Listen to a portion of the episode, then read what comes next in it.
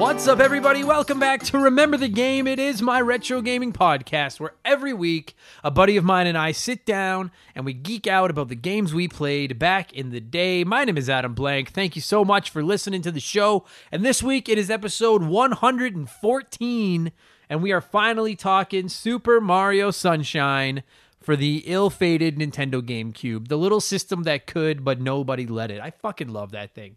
Um, I'm not gonna lie to you guys, I had intentions of dropping a couple of Mario-centric episodes this month uh, before Nintendo's Direct last week, partially because I had faith Nintendo would come through and do something for Mario's thirty-fifth anniversary, and partially because I just always want an excuse to talk more Mario here on the podcast. Uh, and with Nintendo announcing the Mario three D All-Stars compilation package uh, that's coming out in like a week from the time you're hearing this, if you heard this the day it went live, I figured now it's a great time to finally talk about the weird Uncle Frank of the Mario library, which is Super Mario Sunshine. Uh, my guest this week, uh, returning to the show, is Bradley McHugh, and I'm not going to lie to you guys, we had a couple of very different opinions about this game, which very rarely happens on Remember the Game. It feels like ninety-nine percent of the time it's either a good game and we both talk about how much we love it, or it's a bad game and we both talk about how much it sucks. Mario Sunshine was pretty divisive. There were things Brad liked and things Bradley didn't like, and there were things that I liked and things I didn't like, and they were kind of the opposite of each other. Uh, so I really hope you enjoy that chat slash argument slash debate slash possibly somewhat drunken, Uh, hopefully coherent rambling that is going to be this week's episode of the show. But before we get into Mario Sunshine, it is time for our fabled Remember the Game intro. Uh, ginormous shout out to Sonic Adventure, formerly of Sega Dreamcast fame, for edging out Metroid Fusion uh, for this month's Patreon poll. Every month, our Patreons vote for a game that I haven't played that you, the listeners of Remember the Game, have asked us to cover on the show, and the winner of the poll gets its own episode of the podcast once I sit down and play the game. So a Sonic Adventure episode of Remember the Game is coming in the next few weeks. Uh, quite frankly, a Metroid Fusion episode is probably coming eventually too, because I really want to play that game. Um, and also, for the record, before we get into the normal stuff here on the intro, I'm fully aware that the Xbox Series S price has dropped. Uh, hopefully by the time you guys hear this, if not, then by the end of the week, we will probably have Xbox Series X and PlayStation five pricing as well. It looks like the first domino has fallen. Shit's going to hit the fan. We're not going to really focus on that on this podcast. We're going to break all that down on Game Patch, which is our weekly news podcast. You can find it wherever you get your podcasts, and new episodes go live every single Monday. Or you can sign up for our Patreon, and you'll get it three days early. You'll get Game Patch delivered right to your phone or iPad or whatever Friday morning. Kick off your weekend with some gaming news, just like Doxer and Danny Vega did, our two newest Patreons. Thank you guys both very, very much. We have over one hundred supporters over there now. Two bucks every month gets you early access to Game Patch, exclusive access to our Patreon show expansion pass, the ability to submit comments to our podcasts, and so much more. Patreon.com slash remember the game. You guys, the support helps me in the show so much more than you know. If you if you like what we do, please consider it. It's only two dollars. Most Patreons charge five bucks plus to get a hold of all the stuff I'm giving away for two dollars, because I'm a horrible businessman and I really need your support.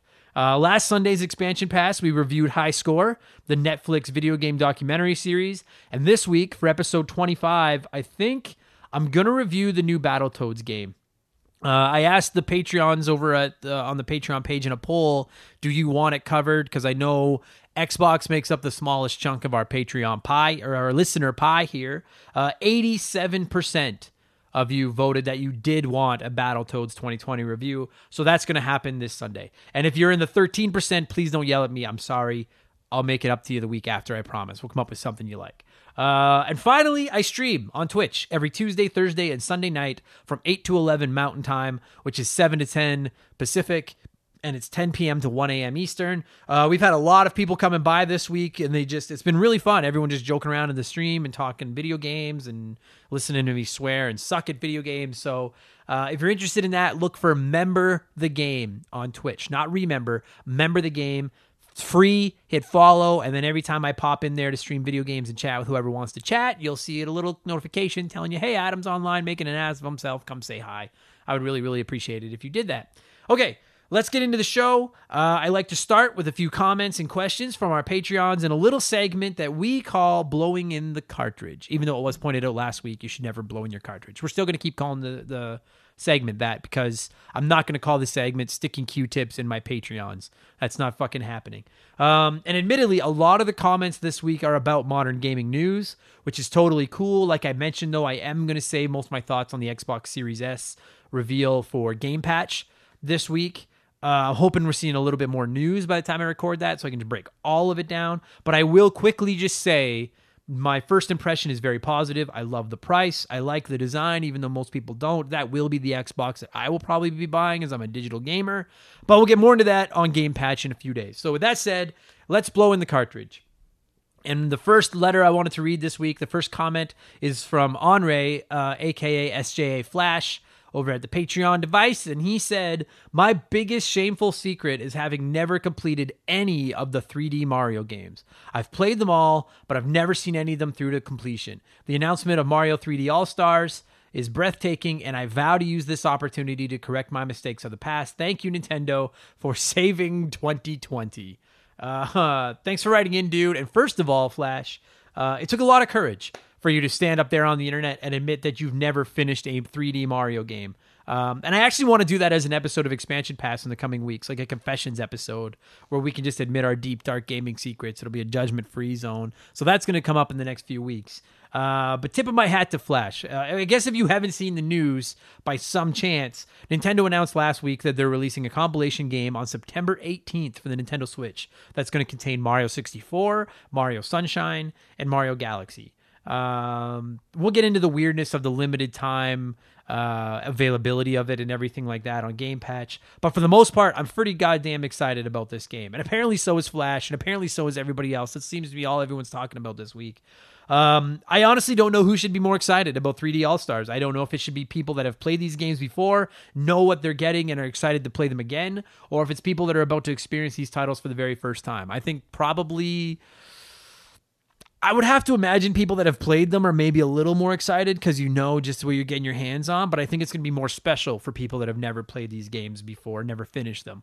I do wonder if the controls are going to feel a little ancient, particularly on Mario sixty-four and Mario Sunshine, uh, but we'll see. We'll see. It. We'll have to wait like another week by the time you're hearing this. You might be hearing this after it came out if you're catching up on old episodes, so that's pretty fucking exciting. Uh, Dave McGee wrote in on Patreon to, uh, talking Mario three D All-Stars as well. And Dave said, so finally, Nintendo gave us something that we all wanted, Mario three D All-Stars. I am so excited for this. I'm sure you are as well. But with that said, there seems to be some that are upset with the lack of Mario Galaxy two. Now, I get that they can't add everything. I'm fine without it. But what are your thoughts on the omission of Mario Galaxy two? Uh, thanks for writing in, Dave. Uh, I... I gotta say, I love how many comments and messages I've seen about Mario three D All-Stars. Like, people are excited. Nintendo's gonna make a zillion dollars selling us their old games again. That's all they're doing, is they're just selling us old games. We're all gonna buy them. They're gonna make a billion dollars, and we're gonna smile while we do it because it's fucking Nintendo. Uh, listen, I would have loved to have seen Mario Galaxy two in this package as well. I know a lot of people are upset that it wasn't included. It's a great game. And you're more than entitled to voice that opinion and say, I wish Mario Galaxy two had been included in the package. I get it, okay? But here's the thing, and I'm not trying to be an asshole. I know some of our listeners feel strongly about this and are very disappointed that Galaxy two isn't there.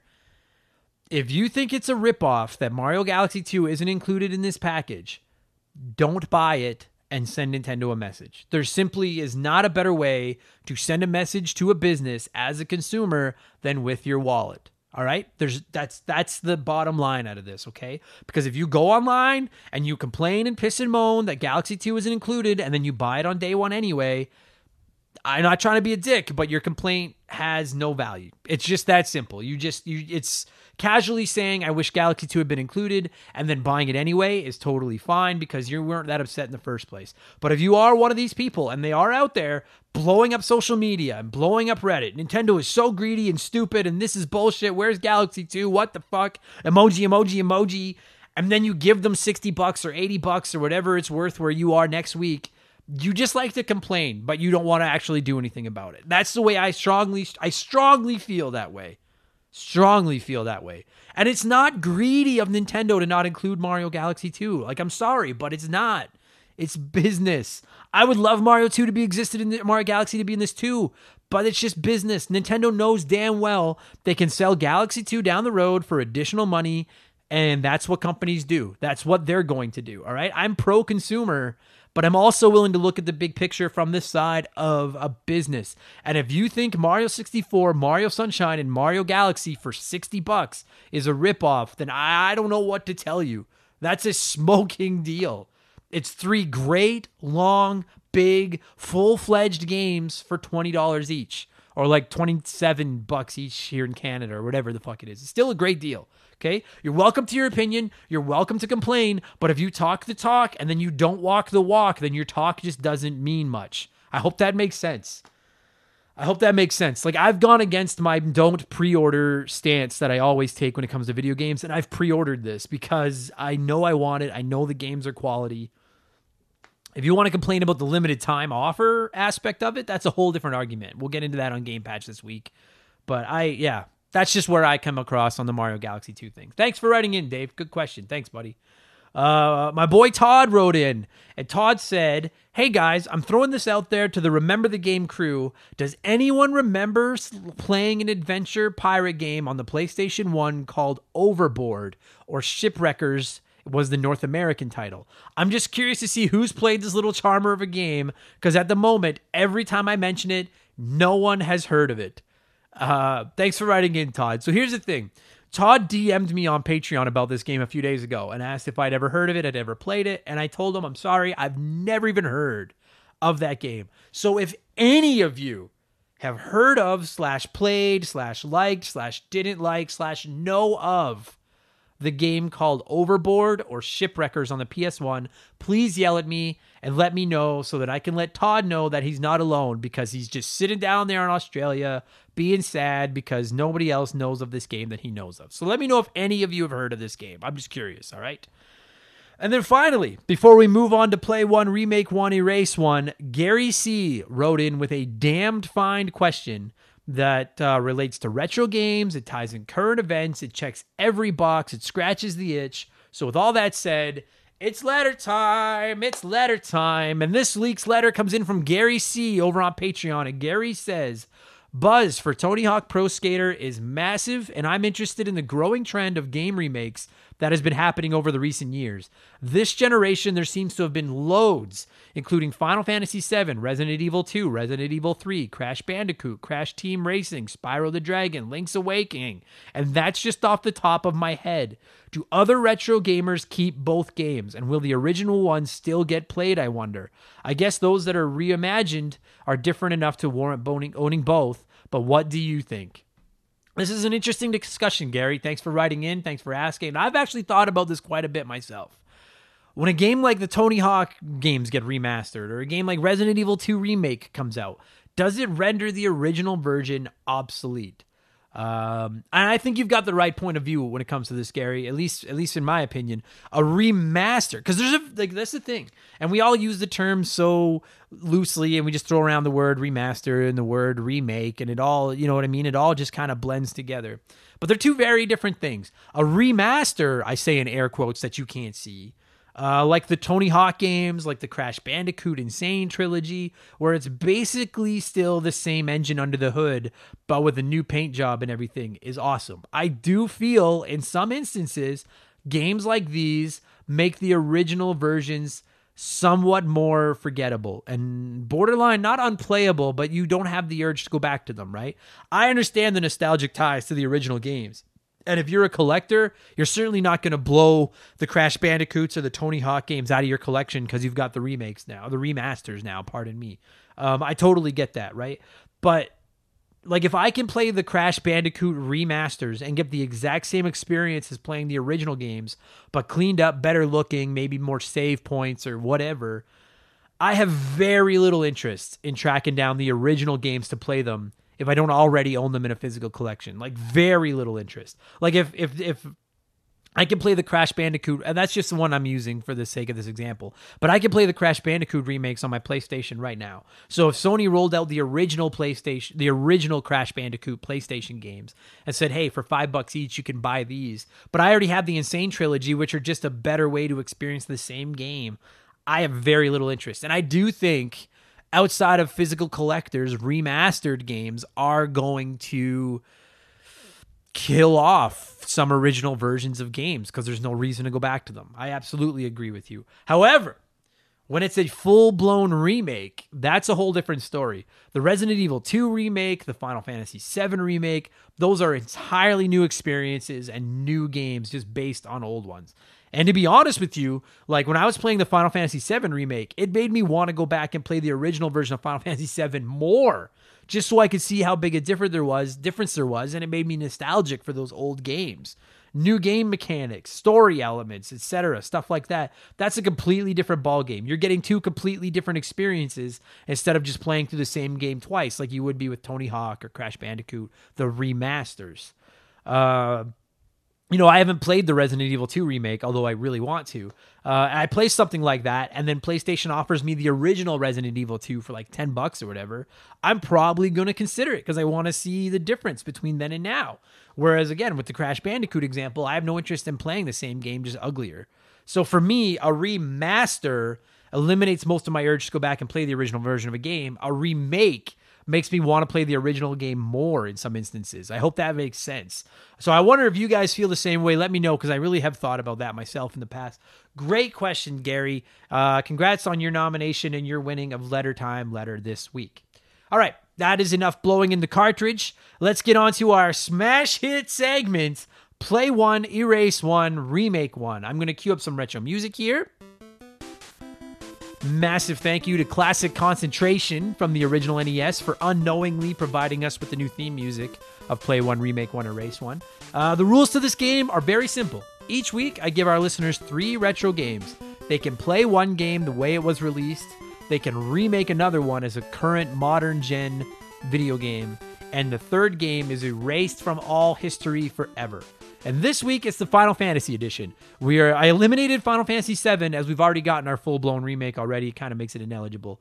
Uh, so I went with what many consider, myself included, the three best Final Fantasy games aside from seven, which are Final Fantasy two slash four, Final Fantasy three slash six, and Final Fantasy nine. And quickly, if you don't know, Final Fantasy four was re- released here in North America as Final Fantasy two. Final Fantasy six was released here as Final Fantasy three. Maybe it was in other places as well. I don't know. But that's why we call them two slash four and three slash six. Um, I hate talking about those two games because as much as I adore both of them, you always have to do that little exclamation, and it's, it's annoying. Uh, and for the record, almost everyone yelled at me this week when they answered it, said it was the hardest one. That's what I'm shooting for with these. Although, I'm, what I was thinking, maybe in the next week or two, I'm going to do a bad game edition where you can get rid of one, you can fix one, and you're stuck playing the third. Maybe I'll try that next week with a couple of bad games instead. Um, as always, there are no wrong answers here, but there is a correct one, and I'll tell you what it is in just a few minutes. I want to get through some of your replies first. We got a ton of responses, as always, over on Patreon. I can't read all of them, but I am going to get to a few of them before I tell you the right answer. Thanks to everyone that wrote in. By far, the segment that gets the most uh, replies, the most uh, comments from you guys. By far the most popular one, which I fucking love. So let's play Play one, Remake one, Erase one. And the first person to write in was Mikolos Blackshaw, frequent guest of the show. Mikolos said, first of all, fuck you. Play three slash six. This game is a masterpiece. Remake nine. It is the best ever Final Fantasy. It needs to get remade, preferably for the Switch. And delete two slash four because fuck you. This is entirely for spite for putting all these together. Uh, now, listen, you guys. Miklos is a good friend of mine. He's a regular here on the show.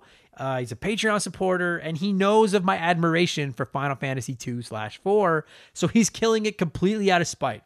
That is a cold-blooded approach, but he showed his work, and I can live slash respect with his take. And I also agree with what he said. Final Fantasy nine is the best Final Fantasy ever. Jeffrey Mathis wrote in on Patreon, and Jeffrey said, damn, Adam, you are going to start a war with this one. Play Final Fantasy six because it's perfect, remake Final Fantasy nine, and erase Final Fantasy four. It pains me to erase this game, but seeing as they did a very nice D S port for it, it would I would like to see something else get the remake treatment. So Jeffrey has the same order as Miklos, but with a far, far less venom on it. Uh, instead of punishing four to get back at me, Jeffrey would eliminate four because a port already exists, which is an incredibly interesting loophole to the game. If you eliminate the original Final Fantasy four, does the remake still exist? And I'm never going to answer that question. I like people being able to play with their own rules and kind of decide what they want to do with this. So that's a pretty interesting take, Jeffrey. Yamcha wrote in, and he has a, I assume it's a he. I shouldn't say that. Uh, I shouldn't, as I don't know for sure. Yamcha has a loophole as well, just like Jeffrey, but it's a completely different loophole.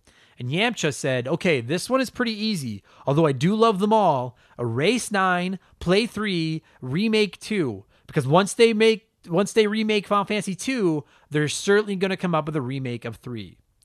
So Yamcha is tossing away nine like an old banana peel. Yamcha's playing three, and Yamcha's remaking two with the thought process that a remake of two will inevitably lead to a remake of three, Resident Evil style. I don't agree with the Final Fantasy nine dismissal. That hurts a little bit, but I absolutely get what you're throwing down, and I think that's a perfectly legitimate loophole to the rules here at Play one, Remake one, Erase one. So well done, Yamcha. And speaking of people dismissing Final Fantasy nine, Jeff Johnson from Game on G N T wrote in, and Jeff said, erase nine, play two, remake three. Imagine Final Fantasy three redone with a modern Final Fantasy seven remake style. So Jeff's take is totally fine. I have no problem with any of those orders or anything like that. But then he replied to his comment with another little comment that had a little heat on it.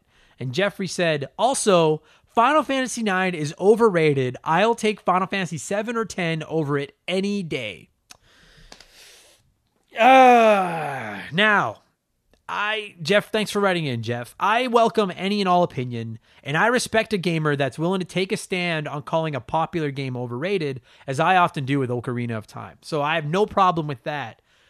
All that said, like, ah, it, it's not overrated, Jeff. Fuck.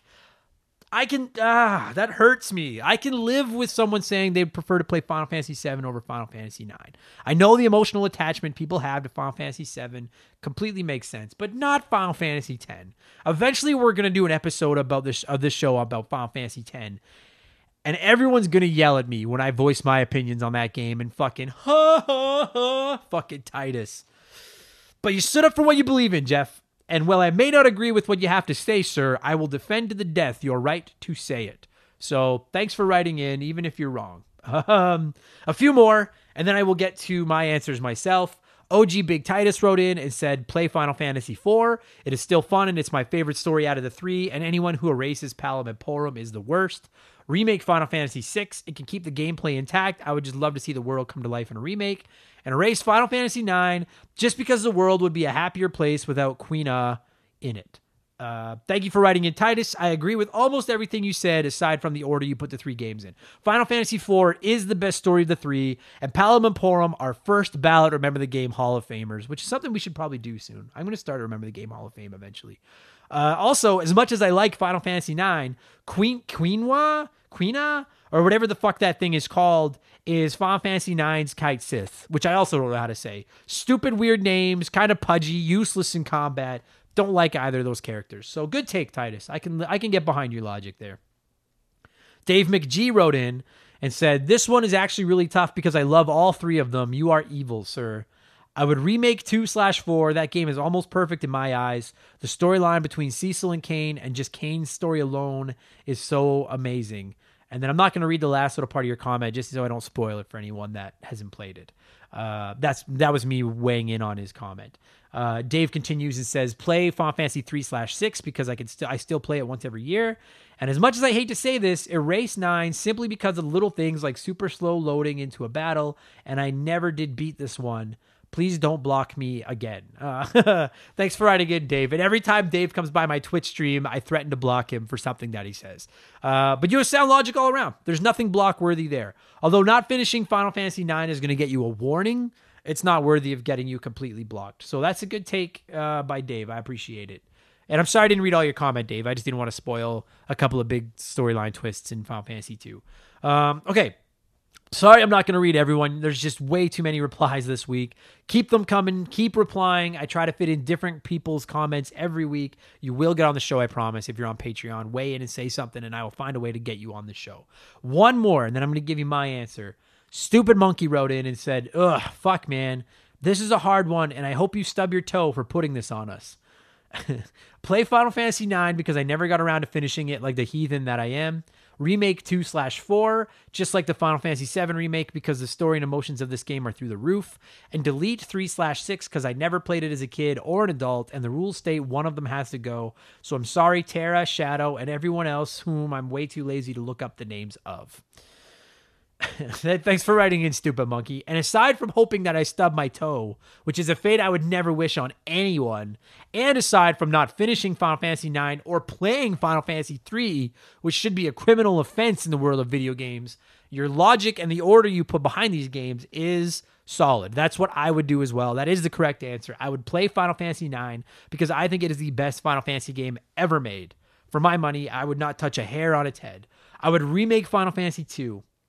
If you listen to the show with any regularity, you know that this is a show that got me in R P Gs, and as much as I love that old pixel art style, and I know we've seen some Nintendo sixty-four-esque style remakes of Final Fantasy two, I want a full-blown Final Fantasy seven remake of this game. I think the story is great. The stuff with Kane, that alone would be phenomenal with a Final Fantasy seven remake. Throw in the Spoonie Bard scene, that would be so sick. That's the game I want. And then I would sadly erase Final Fantasy three slash six. And I know a lot of people say this is the best game in the series. Don't get mad at me. And I will say, this was the hardest erase call for any play one, remake one, erase one that we've done so far. Um, when I come up with these and I post them on the Patreon page and on social media and ask you for your opinions, I don't even think about what my answers are going to be. I just want to make them hard. And then I'm like, I'll deal with it when it's time for me to say my answers.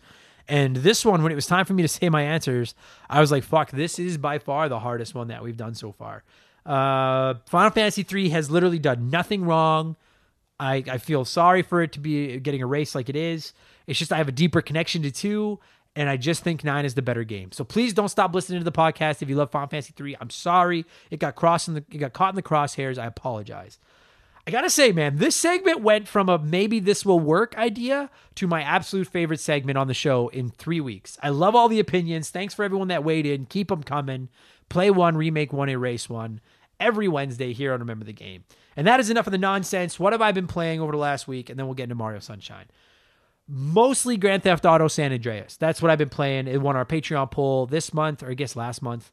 Uh, and like I said last week in my Let's What Am I Playing segment, uh, and I keep saying it, this game is really winning me over. G T A games have never clicked with me. They've never been my jam, but San Andreas is doing the job. It's it's hooked me. I, like I sit down planning to play for an hour, and then before I know it, I've lost two or three hours to this fucking game. I'm really liking it. I like the story. I like the characters. I love C J.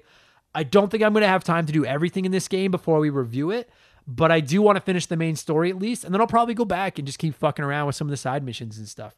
We will be doing an episode uh, about G T A San Andreas in the next few weeks, so keep your eyes peeled for that if you like that game. I'm also playing a little Wasteland three as well. It dropped on Game Pass. I'm really, I, I really like it. I love the, the story seems awesome. The universe is cool. The combat's really fun. It's a tactical game, uh, like Fire Emblem and X COM when it comes to combat, which I love. But I really, I just want to finish San Andreas before I dive fully into the story of Wasteland three, because it seems like a very immersive universe. So I'm going to get more into that hopefully in another week or so. And then I've been playing Mario All-Stars on my Switch since it dropped on the S N E S Online. I finished Mario one. I also finished Mario Lost Levels. Thank you very much. Over on Twitch. Classic Mario. It's as good as it gets. Uh, and before any of you ask, I have not played Tony Hawk Pro Skater remake I or remaster, whatever. Uh, I want to, but then Nintendo announced the Mario three D All-Stars pack, and I spent my Tony Hawk money over there instead. But I will be getting Tony Hawk eventually, I promise. If you're on the fence about it, I haven't even played it, and I can tell you to go ahead and pull the trigger because I haven't seen a bad review of it fucking anywhere. So um, I gotta say too, like, I just, before we get into Mario Sunshine, like, I'm thinking I might hold off on a P S five and an Xbox Series X slash S for a few months after the launch. I mean, I'm on a limited budget right now, as you guys all know. I'm not crying or anything, but comedy is dead, so my income is taking quite a hit. And I think I'm going to put that money just toward my Christmas shopping and my Christmas gifts. And as Patreon supporter Doxer mentioned last week in the Blowing in the Cartridge segment, like, the launch of a new gen of consoles can be a phenomenal opportunity for you to go back and catch up on some current gen stuff that you missed out on. You can get the hardware cheaper. You can get most of the games dirt cheap. All the patches and everything are out. There's a ton of games to catch up on. I tweeted about it the other day, but ideally, before I move on to next gen, I would like to play Ghost of Tsushima, God of War, Ratchet and Clank, Days Gone, the Tony Hawk remakes, Gears Tactics, Resident Evil two remake, plus Crash four and Cyberpunk twenty seventy-seven before I look into P S five and Xbox Series X. Uh, so we'll see, uh, but I might just save some cash, let the release, like, because the other thing is the release consoles on a new gen always have some bugs they got to work out, stuff like that. So I might just save some money, let them play out for four or five months, and then look at them in the new year. We'll we'll see. I mean, I say that now. I don't see if I actually have enough willpower to do that. Um, that's enough. Let's get into Mario Sunshine. We've been rambling for half an hour. As has become a tradition, one of the things I like to do before uh, I share my thoughts on a game is I like to give the Patreons the floor and let them share a few of their thoughts on the game we're talking about that week. So I'm going to start with Dave Thompson, who wrote in on Patreon and said, I never owned Mario Sunshine back in the day, but I did rent it a couple times from the old neighborhood Blockbuster. My memories of it are a great-looking game that was ultimately a disappointing follow-up to Mario sixty-four with a ridiculous inverted left-to-right camera system. I'm a proud inverted look guy, but I can never get why the horizontal inverted controls exist. They just mess me up something fierce. Uh, on a sidebar, interesting future topic, Adam, for Expansion Pass. What status, ailment, or effect does a game impose on a player that really throws them off? For me, it's inverting my controls temporarily. Drives me fucking nuts. Uh, thanks for writing in, Dave. Great point. And not to spoil the episode that we're about to do, but that inverted left-right camera with Mario Sunshine is my major sticking point with this game. And I am praying, fucking praying, that they make that an optional thing in the re-release. For the love of God, Nintendo, don't make us invert left and right on that fucking camera again. And Charlie M wrote in and said, I love this game, and to be honest, it's the main reason I want the Mario three D All-Star collection. Galaxy might technically be better, but I was in college when that came out, so my nostalgia is way more with Mario Sunshine. I beat it, but I never one hundred percented it. Now it's my chance with the collection. Also, the graphics, particularly the look of the water, were the best of its day. Uh, thanks for writing in, Charlie. And this is one of, if not the only Mario game that I haven't one hundred percented myself is Mario Sunshine. So I was I was just so frustrated with the aforementioned camera that I said, fuck it. Uh, and I, too, would like to right that wrong with the three D All-Stars pack. So I'm pretty excited about that myself. And then Doxer wrote in, and Doxer said, I love Mario sixty-four. I adore Mario Galaxy, but this package excites me because of Mario Sunshine because I never had a chance to play it. And even though the price here in Mexico is going to be stupid high, around the equivalent of eighty-five to ninety dollars due to our stupid tax, I will be happy to pay it, to play them. Maybe not day one, but week one for sure. Uh, thanks for writing in, Doxer. And that seems to be the consensus with a lot of people. Mario Sunshine was the one Mario game people missed out on. The, fuck the poor GameCube. So many people just missed out on that fucking thing. I love the GameCube. And I'm so happy that people are going to finally get a chance to experience Mario Sunshine for the first time. And to get you ready for it, we are finally going to talk Mario Sunshine right now. I'm going to cue up some music. And a couple of quick things before we go. My guest Bradley McHugh and I recorded this about a week before Nintendo announced the re-releases. I think I mentioned that during the podcast, but please don't yell at us. We did not know they were coming when we did this recording. And also, the booze was flowing during this show, so I hope the entire conversation is coherent. My apologies in advance if it is not. Let's talk Mario Sunshine, which originally released in North America on the Nintendo GameCube on August twenty-sixth, two thousand two. Kick back, relax. Let's go visit Isle Delfino or whatever the fuck that island is called. Here we go.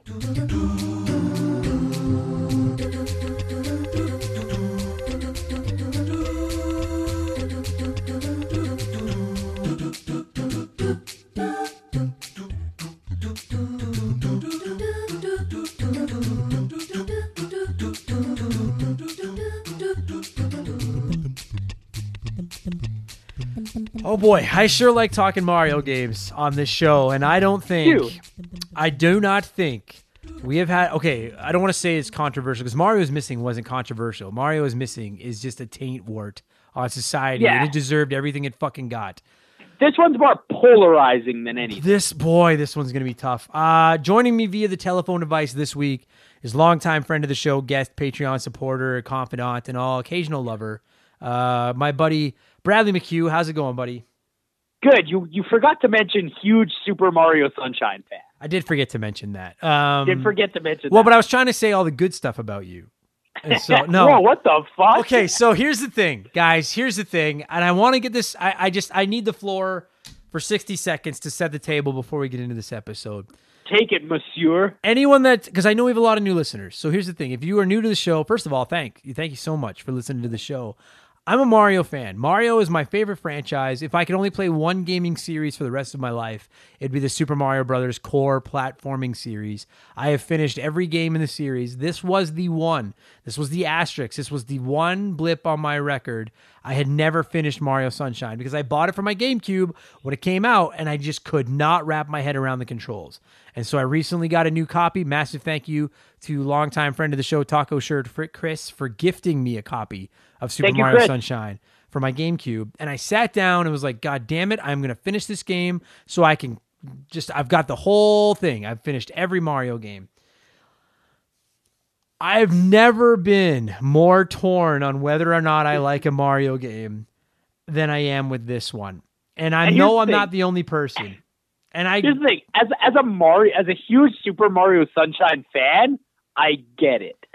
I get it. The thing about it though is like I do think I think there are people that write this game off because it's because of the mechan- like there it's are weird. reasons to write it off, and I'm going to explain what those fucking reasons are. But I, like people write it off because Mario uses a water pack, or people write it off because it's not normal where you go around collecting mushrooms, you know what I mean, and doing the Mario stuff like that. I don't think any of those are valid reasons to write this game off, okay? I, I like right, like I like that they experiment. Quite frankly, I thoroughly enjoy the concept of Flood, the water pack, and what he does. I think that's a great I, no, concept. I, I, I completely agree with that. I actually think that the concept as a whole is great, while fundamentally flawed. We'll get into that in a little bit. The idea of Mario going on a vacation and immediately being arrested because somebody dressed as Mario is putting graffiti all over the island is and like stealing shine sprites. That's a great idea. That's Absolutely. a great launch pad right there. Absolutely, because when you look back at the previous Mario games that we've had before this, Mario, like Mario, Super Mario Brothers, Lost Levels, Super Mario Brothers, Super Mario Brothers three, Super Mario World, Super Mario sixty-four, all of them involve Mario trying to take down Bowser and usually rescuing the princess. And then the other couple, like Mario Brothers two, he was sleeping. But like most of the time, it's one of those two things. So you're right. I like the idea that they took him out of the Mushroom Kingdom. And like, dude, the game literally starts with them sitting on a plane, going to like this island for a vacation. And then he gets there and finds out that there's like a clone Mario that's causing all this trouble. And and and then you got to do the thing where Mario saves everybody and saves the world. And I like the fact that they changed it up. I would never sit on this game for that. I think that's great. Quite frankly, I thought it's cool that for the first time, maybe ever, they finally put a story in a Mario game, like a real story, not just yeah, the princess I, is kidnapped, you got to save her. I think, I, and I think the story in this game is actually like pretty decent. Now, here's here's the thing. Let me be real with you for a second, Adam. When you told me I'm good that I'm going to come onto your show and talk about Super Mario Sunshine, my first thought was, I can't wait to blow smoke up this game's ass because I love this game. I really, really love this game. And then I was like, let's just do a quick replay to make sure really quick that I do, in fact, love this game. Now, let me tell you something. I do love this game. I love this game a lot, actually.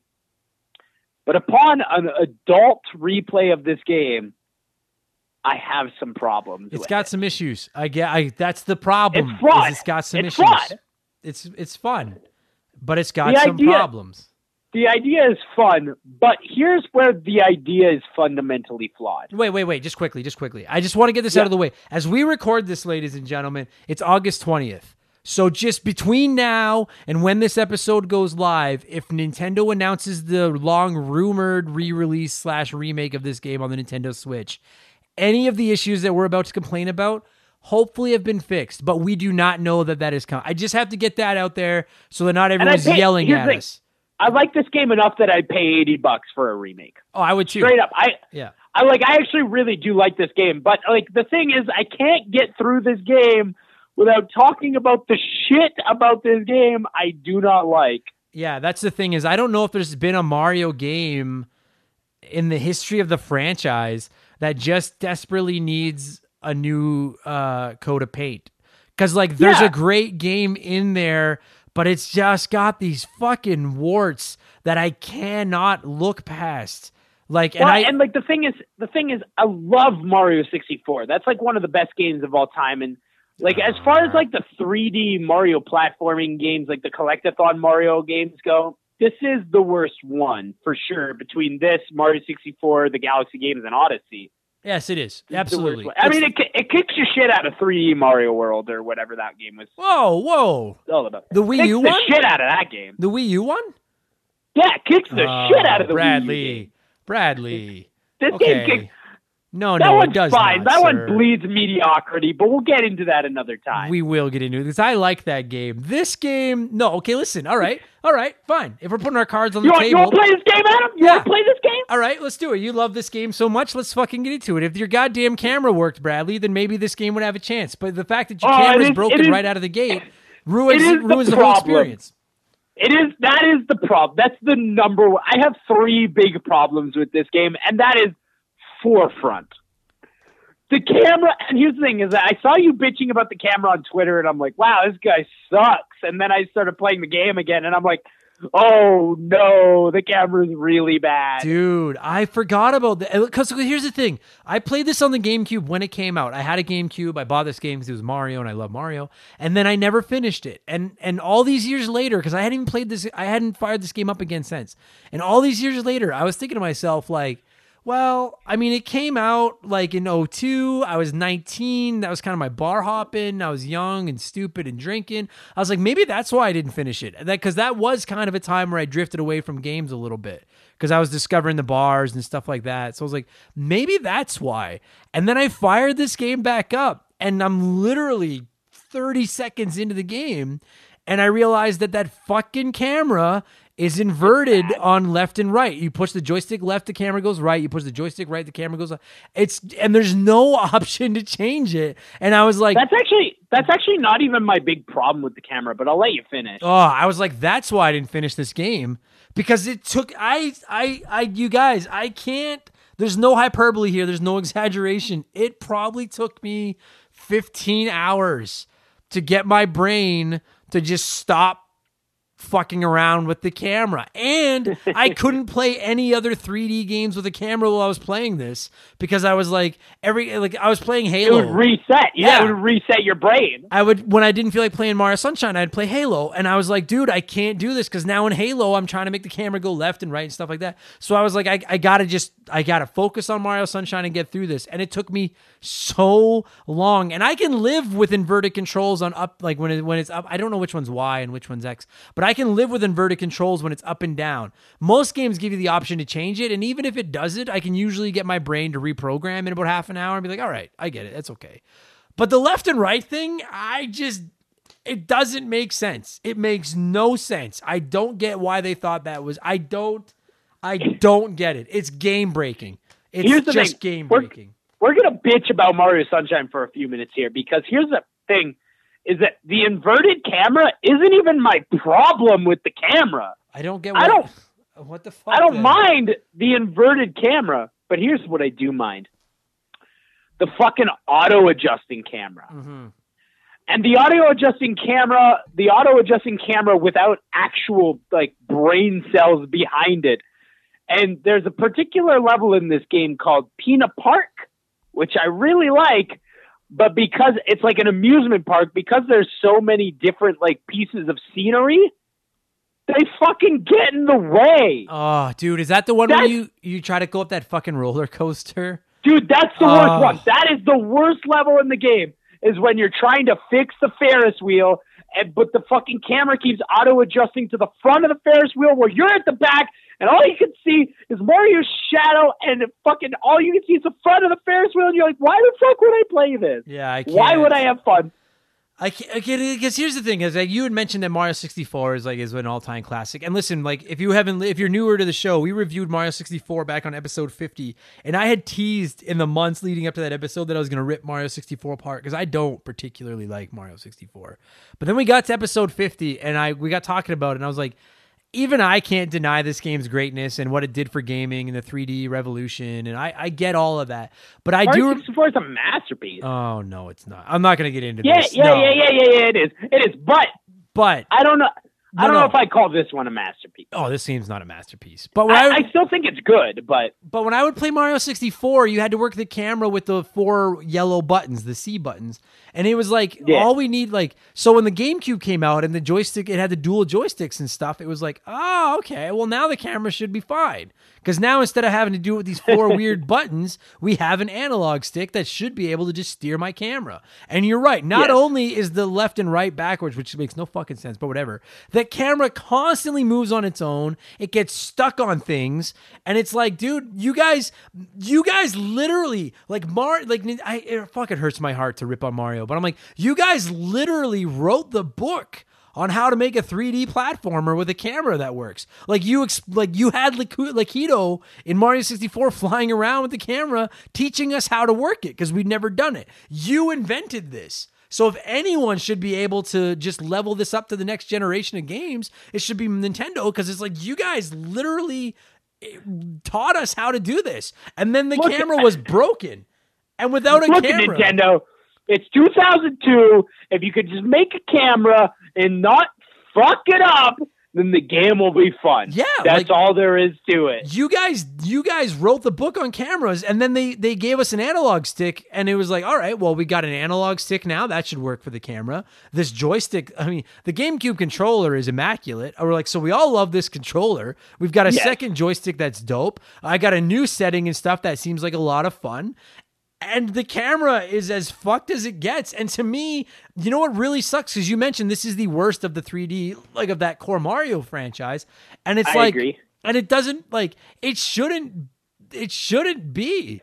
Because the concept no, behind agree. this game's a lot of fun. It's just so broken. It's super, it's super unique. It's fun. One thing I will give this game is that even for a game that came out eighteen years ago, it's fucking beautiful. I agree with that. It's like, it looks great. It's like, It's one of the best games ever. Now, I do want to blow smoke up this game's ass, but I swear to God, I have to get through the problems I have with this game. Yeah, I would rather get the bad stuff out of the way first. So that's number one, is that the camera, oh God, Nintendo, what the fuck, yeah. fix that shit.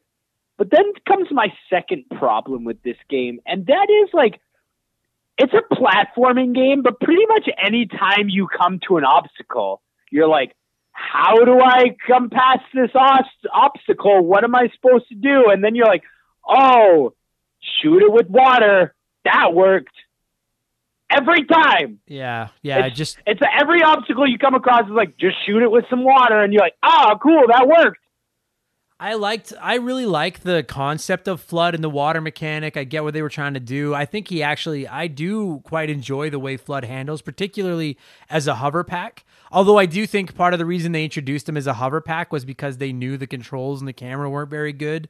And they were like, maybe this will kind of save a little bit of face. Yeah, it'll, and, it'll, give the, it'll give people an extra few seconds to save themselves. To readjust, yeah. But you're right. It like I do feel like at times they became too reliant on the water pack. And it was like, no matter what the problem was, it was like you probably just have to spray it with water.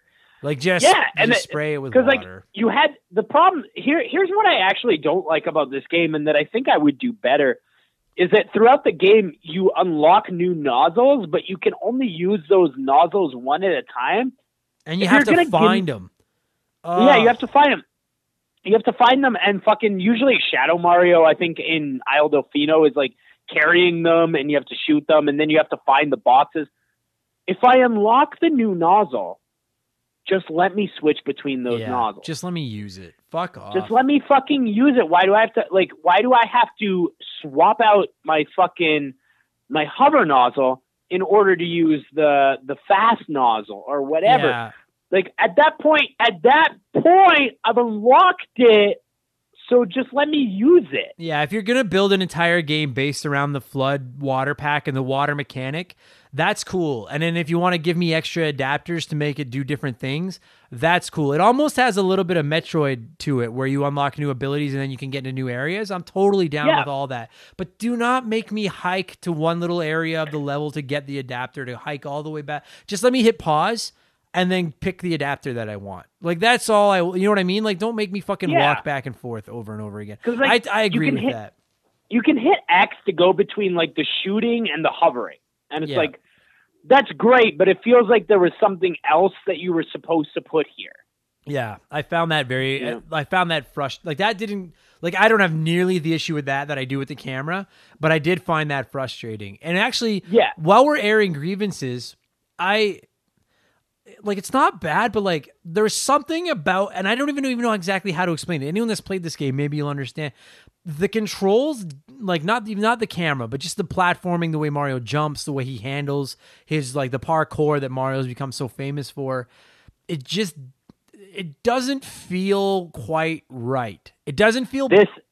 Doesn't this feel I don't, bad. This this I don't agree with. I to don't, be honest. dude. I, you know, like one of my my favorite, actually, my favorite part in this game are the you know the worlds you go into where Bowser Junior steals your water pack and then it does that yes, weird kind of acapella. I actually one hundred percent. I fucking agree one hundred percent. That's the best part of this game. Because that feels like a classic Mario level. It does, but my problem with it was, and maybe it's just because it took me a long time to get my head around the game, but like, particularly the very first one, the very first one of those you do, I probably had a game over there a dozen times.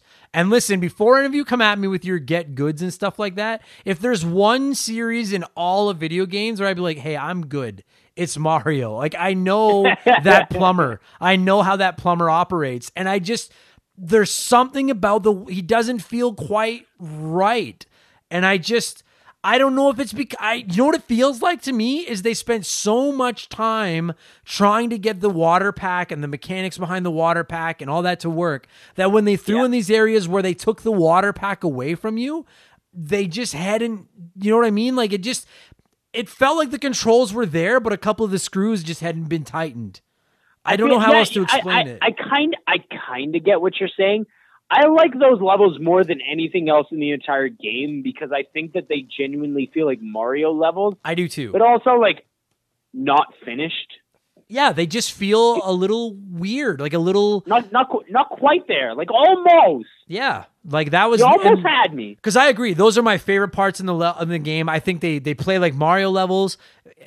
Only in Mario does it like you go from a tropical island into a cave, and now you're in this weird like play brick thing that's floating around in outer space, and no one even questions it. You're like, no, that's Mario. That makes complete sense.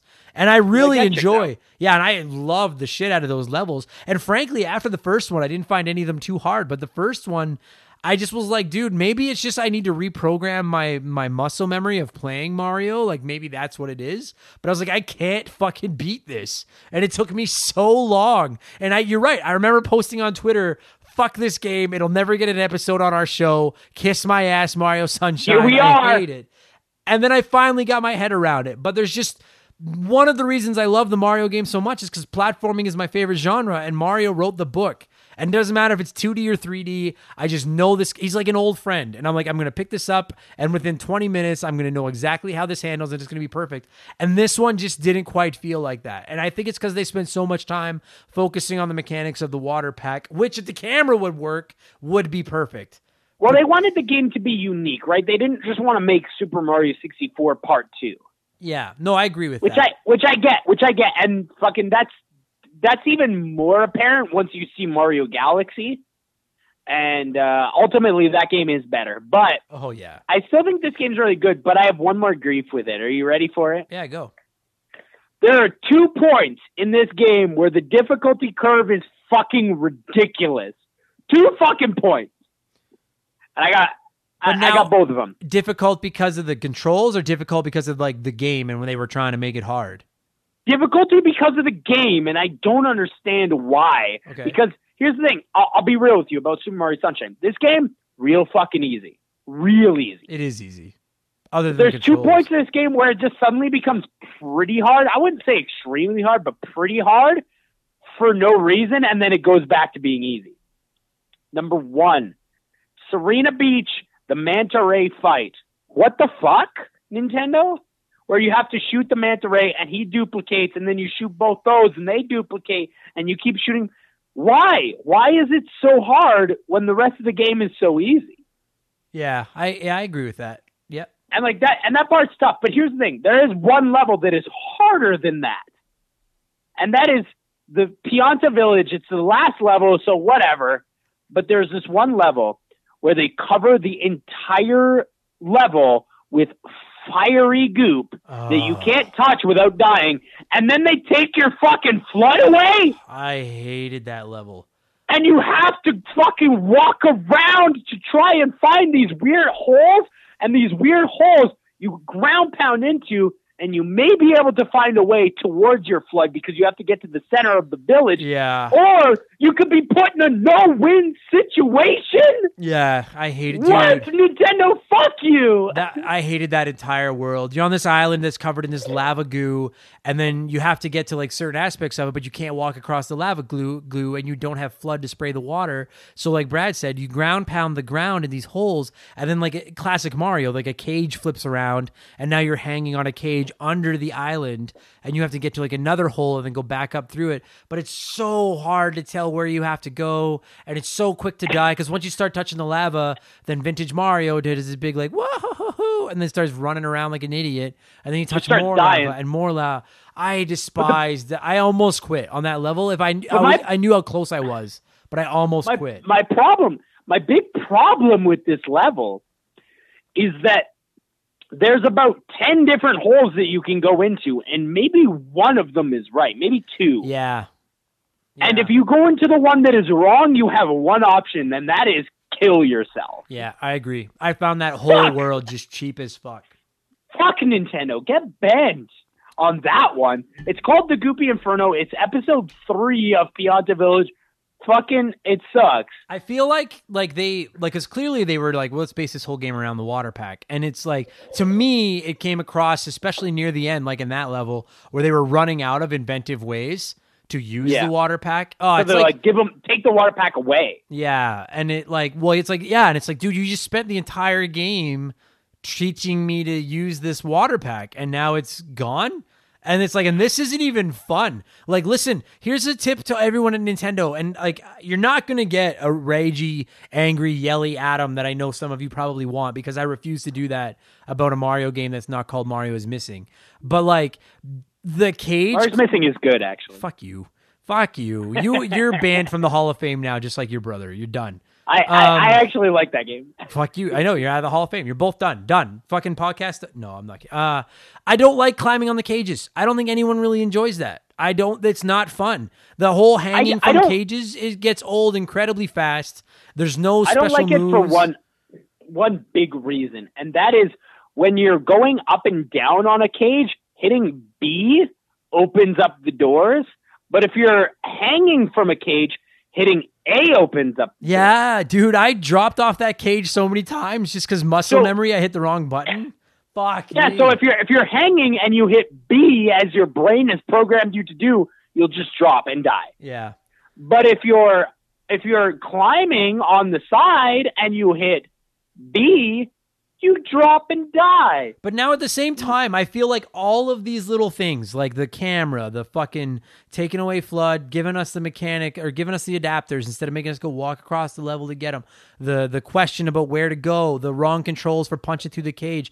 This is what I was talking about. There's never been a Mario game that just screams for a remake and a re-release like this one.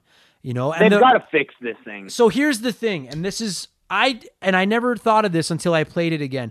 I feel like one of the reasons that Nintendo released this game that, that in the first place with Flood and everything is because they were trying to show off the analog triggers in this on the on the GameCube controller. Because a I lot agree of with that. Because if you do if you've never played it, or maybe it's been a long time since you played it, uh, most games, particularly back then, had the left and right triggers, and you'd push them, and they would do whatever it is they do. And the GameCube analog triggers are like the analog joysticks, where they're they're touch. So when you're using your water pack, if you just barely push the analog trigger, it only sprays a little bit of water. When you hold it all the way down, then he opens up the floodgates and just lets it go crazy. And if they were to re-release this game on the Nintendo Switch, which hopefully by the time you guys are hearing this, they've announced it. I really hope that they do.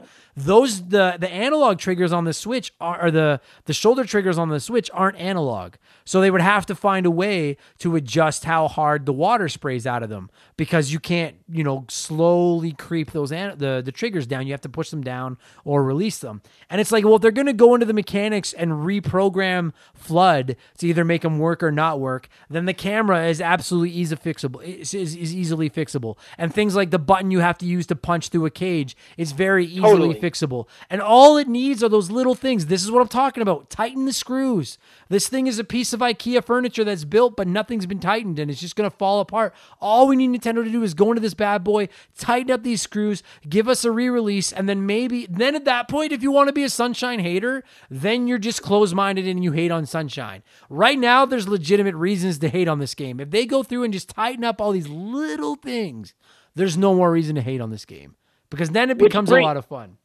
Which brings me, yeah, which brings me into like the positive. No, no, wait. Okay, there is one more reason to hate on it, and there's and quite oh, frankly, okay. there's there's no way they can fix it without rewriting the game. This game introduces Bowser Junior Oh, dude, fuck off! But it's good though. No, it's not. I it's you're good. never no, going to convince is, me. It is good the way they introduce him. No, because all they had to do. All they had to do was make, if you want to make this paint Mario and Mario's being framed to be the bad guy, why couldn't like Kamek have the mag- the magician, the Magic Koopa just invented this guy? Why does that little shit, why couldn't it have been the Koopa Kids? There's my problem. If you want Angry Adam to come out and you want me to start yelling, I didn't want to make it happen on a Mario game. What's but the here, pro- no, no, I, no, no, what's here the it, problem? What's the problem? What do you not like about Bowser Junior? He's just Bowser. No, here we go. All right, listen, here's the problem Hit with Bowser. With no, no, here's the problem with Bowser Junior You have seven Koopa Kids that are fucking awesome, that we all like, that we all thought were really cool concepts, that all had different this personalities. Wait, you let good. me finish. You let me finish. This is my fucking show, and you've already been kicked oh, into the Hall of Fame fuck. because you're one of the McHughs. You just listened for two seconds. Bowser Junior is just a half-assed knockoff of Bowser. It turns out, oh, he's Bowser's son. Well, then one of the seven Koopa Kids that you said were his kids in Mario three. I don't know. Those are just other Koopas that came around. We all that's wanted fucking, them. It's, it's fucking, it's fucking, uh, what is it? It's, a, it's slave work, dude. It's, uh, what's the word I'm looking for? Uh, workshop? No. Nope, that's not it. It's, sweatshop. It's, that's what it is. It's fucking Bowser running a sweatshop. It's inexcusable. Fuck kids employees. It's a huge problem with me. I never have liked Bowser Junior I've been adamant about it since day one. And when Mario sixty-four came out, it's not my biggest gripe with Mario sixty-four, but and I don't think I was alone in this. I was disappointed the Koopa Kids weren't there. I was like, well, where are the Koopa Kids? Because we had them in Mario three. We had them in Super Mario World. I was like, oh, well, hopefully they'll come back in the next one. And then in the next one, you just introduce this new character who talks like an idiot and wears a bib and runs around painting things and thinks that Princess Peach is his mommy. Mario again. It really bothers me. The only like, it was just like like I hate to shit on Mario Odyssey, but the fact that they introduced those four stupid bunnies instead of the Koopa oh, Kids I, fucking I don't irritated. like that. To me, the Bowser Junior like is almost as bad as those bunnies. I was like, don't give me Bowser Junior Give me the Koopa Kids. So that's a big problem for me. And you can fix all the controls. You can fix the mechanics. You can make the game run great. And I'm going to like it. If they release a new version of it on Mario or uh, on the Nintendo Switch and they clean up all the controls and everything, I'm going to like it very much. I'll probably give it a nine out of ten. And I'll be like, yeah, Mario Sunshine is dope. But you'll never really convince like me that Bowser Junior was the way to go. I just hate him. I hate him. Beyond words, and the fact that this well, is where he and debuted. You fight him a lot in this game. A you have to lot. fight him in every level, dude. The consistent having to chase him and just spray him with water until he falls down and gives you what he has fucking irritates me to no end. I thought that was I, so. I actually lame. I agree with that also, because it's like it's a boss fight you can essentially not lose. Oh, it's just annoying. Every time you fight Bowser Junior In any video game, if you put something in where I have to run around and do something and there's no way for me to lose, it's just, I just keep doing it till I get it right. I'm like, this is, there's no point to this. This honestly, uh, this is this I is would, why you don't like Mario's Missing, my guy. Oh, fuck you. God, that game sucks. It's not even a game. But anyway, so that's my other big gripe. And I had to get it out. I just, I almost forgot about it. And I was like, I've been waiting to fucking rant about Bowser Junior I hate that character. But here, so here's the much. thing. Here's the thing is that Bowser Junior may not be my favorite character. He's not my favorite character, but I kind of like the Shadow Mario alter ego that he has. Hey, but like, like with the, I, but like, the, like I love Shadow Mario and the fact that there's like a Mario running around framing him. I think that's rad. I just don't get why it has to be Bowser. Like, why does Bowser Junior become this fucking thing? I actually, to be honest, I don't know why Bowser had to be in this game at all. Mm-hmm. Like, I I don't know why this couldn't have just been a different thing. I agree. You know what, honestly, dude, and I think some other people are going to agree, you know what I think would have been fucking sick is if they had brought Wart back. Like, if they had yeah. been like, this whole thing was a bad dream on his trip. Like, it turns out Mario's just awake on the beach. or something like that. Yeah, and or, it had been or he's, he's sleeping on the plane. If uh, if I had found it at the end of the game, that wart had been behind all this, just like in Super Mario Brothers two, and it was all just a dream, I would have gotten so hard. Like, that would have been like, that's what I'm talking about. That's storytelling. But anyway, it's not a game breaker. I just, I had to get my, it's my fucking yeah. show, and I, and I hate Bowser I Junior, and I had to get it out there. The the problem that I have with this game is that Bowser Junior is sort of like the main villain forefront. And then like eight minutes before the end of the game, they're like, oh, and yeah, it's a, it's a Mario game. So you know what that means?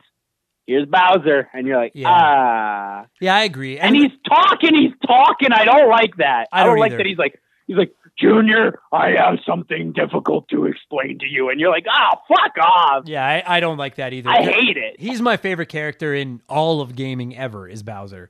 And it's like, don't make him this like coherent talking. Yeah, I fucking, I didn't like that at all. Quite frankly, I agree with you. As much as I adore like, the he's man. Like, he's like, hey, Mario, come on into the green water. It's it, the water's great. Yeah, no, it's green. I'm, I'm not going to go in there. I never even thought of that, but you're right. He had no reason to even be in this game, which like pains me to say, but yeah, there was no reason for him to be there. Like, I agree Like with that. The last boss of the game should have been Bowser Junior because he was the villain of the game. Bowser just shows up at the end and is like, I've been pissing in this hot tub for months. And you're like, weird. But now that said, I mean, I feel like we got our gripes out of the way. Um, I'm good. Like yeah, I'm, I'm ready to be, I'm love. ready to be nice. Yeah. Like the game, like you, I would like to start there. Like you said, this game, dude, this game is almost twenty years old. I'm playing it on an old T V within a, like an older T V, not a C R T T V, but like an older T V mm-hmm. with a cheap adapter to make my GameCube work on it. Uh, and this, this game still looks like fantastic. Amazing. Fucking incredible. What a great looking game. Here's what I like about this game is it genuinely reminds me of what a tropical vacation is like. Yeah. This game legitimately feels like a tropical vacation. Which I, which like I'm about I'm about to give it one more criticism, and I swear to God it's the last one because I actually really like this game. I don't know if I like that all of the levels have the same theme. You like that they're all like The They're all tropical. Yeah. They're all tropical themed. And it's like, that's fun. Mario's on vacation, but I don't know.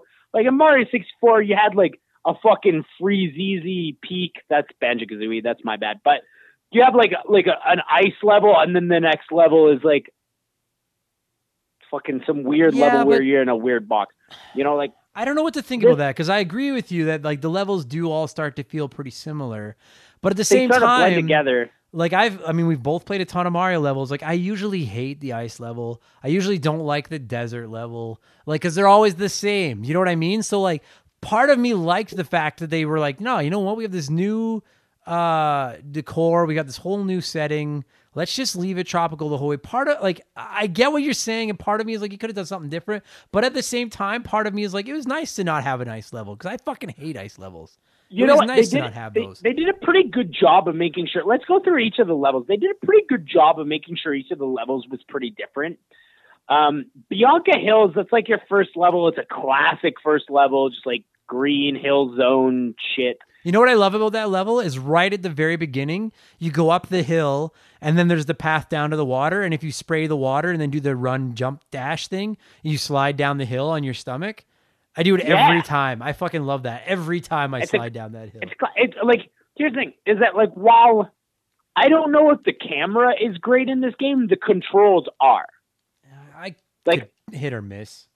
I, I like, and, and like, especially because this game added like the, uh, the belly slide, I do, which yeah. I used a lot. Yeah. I love the belly slide. I love the belly, belly slide, slide is the belly slide is great. It doesn't have the long jump like Mario sixty-four or Mario Galaxy have, but it does have the belly slide. And the belly slide makes the game so much more fun.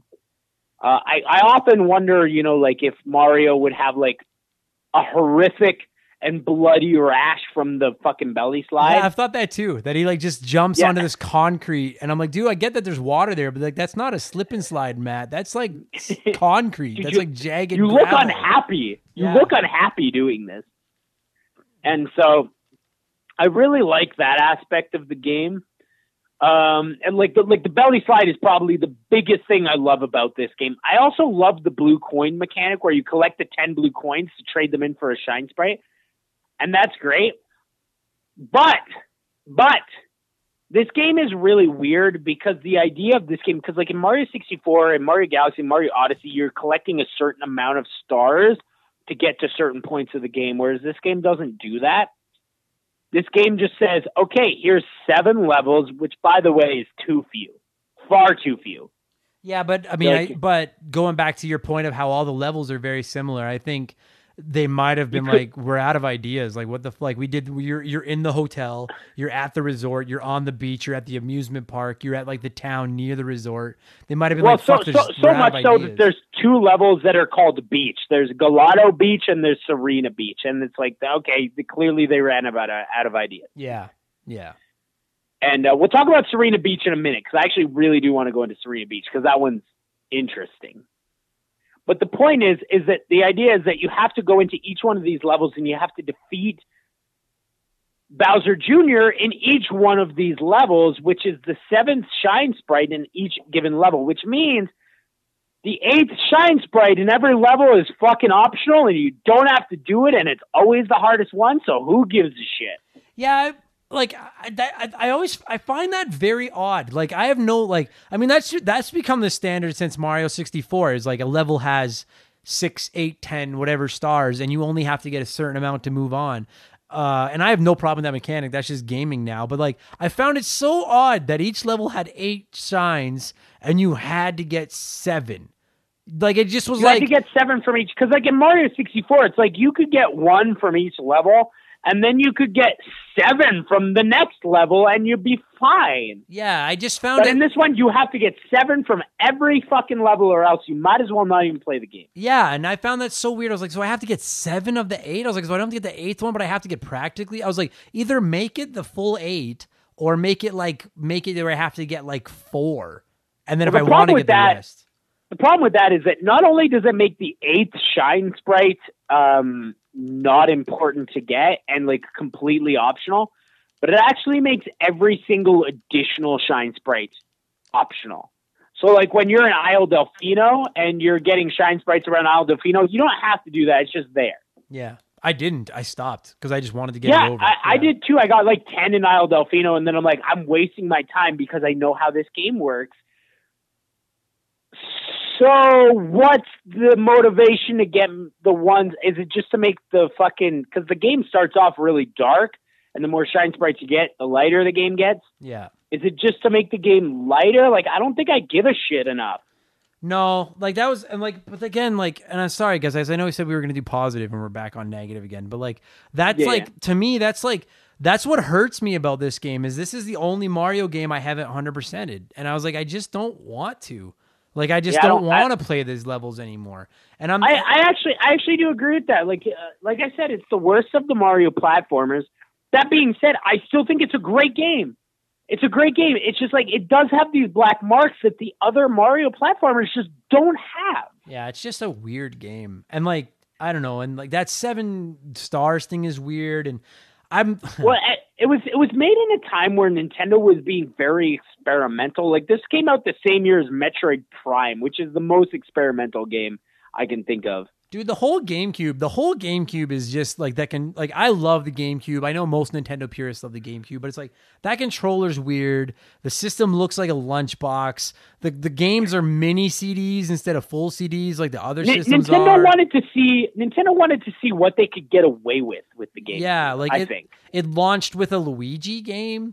Like, yeah, like yeah, people yeah. need to remember that the GameCube didn't launch with this. The GameCube launched with Luigi's Mansion, and I feel which like that, th- which, which is a three-hour game, and I won't get into Luigi's Mansion, but I actually think that game sucks. But yeah, I, I, I like yeah, I like this game way more than Luigi's I like this Mansion. Game better too. But I do feel like this is that's another thing that went against Mario Sunshine, which I think is unfair. Like, considering all the things we have slammed on it, I think that Mario Sunshine is still a good game with a great concept. And one of the one of the things that went against it that I feel is just not right is because the GameCube launched with Luigi's Mansion, there were a lot of people that were like, yeah, okay, like, whatever, that's cute, but, like, give us our Mario game. Like, we want the next Mario sixty-four. And then when it came out, it was like, oh, yeah, it's not really anything like Mario sixty-four. And people were just like, well... this isn't Mario. Like, he's he's at a what? Like, he's on a he's at a resort with a water pack. Like, I like, and I feel like it, like people were waiting and waiting for a Mario game. Like, if there had been, just for argument's sake, say that like the launch title had been Mario's Mansion, and then this game had come out, I feel like people wouldn't be as hard on this game because they would have gotten their Mario game. Do you know what I mean? Yeah, no, I agree with that. If like if it hadn't been a Luigi's game, Luigi's Mansion, and yeah. then like this was. And like Mario's Mansion was like the opener, and then this was sort of just like a like a oh, in case you didn't get enough, here's some more Mario. Yeah, like this. Yeah, this would have been the the GameCube's Yoshi's Island, where it's like a sequel, yeah. but it's weird.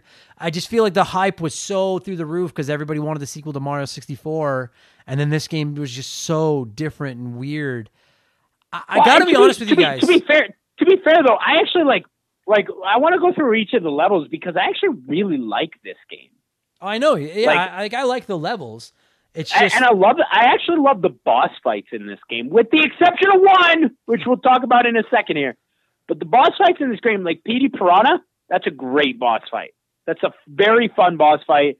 You got a film full of water, and then you got a ground pound and perfect blooper.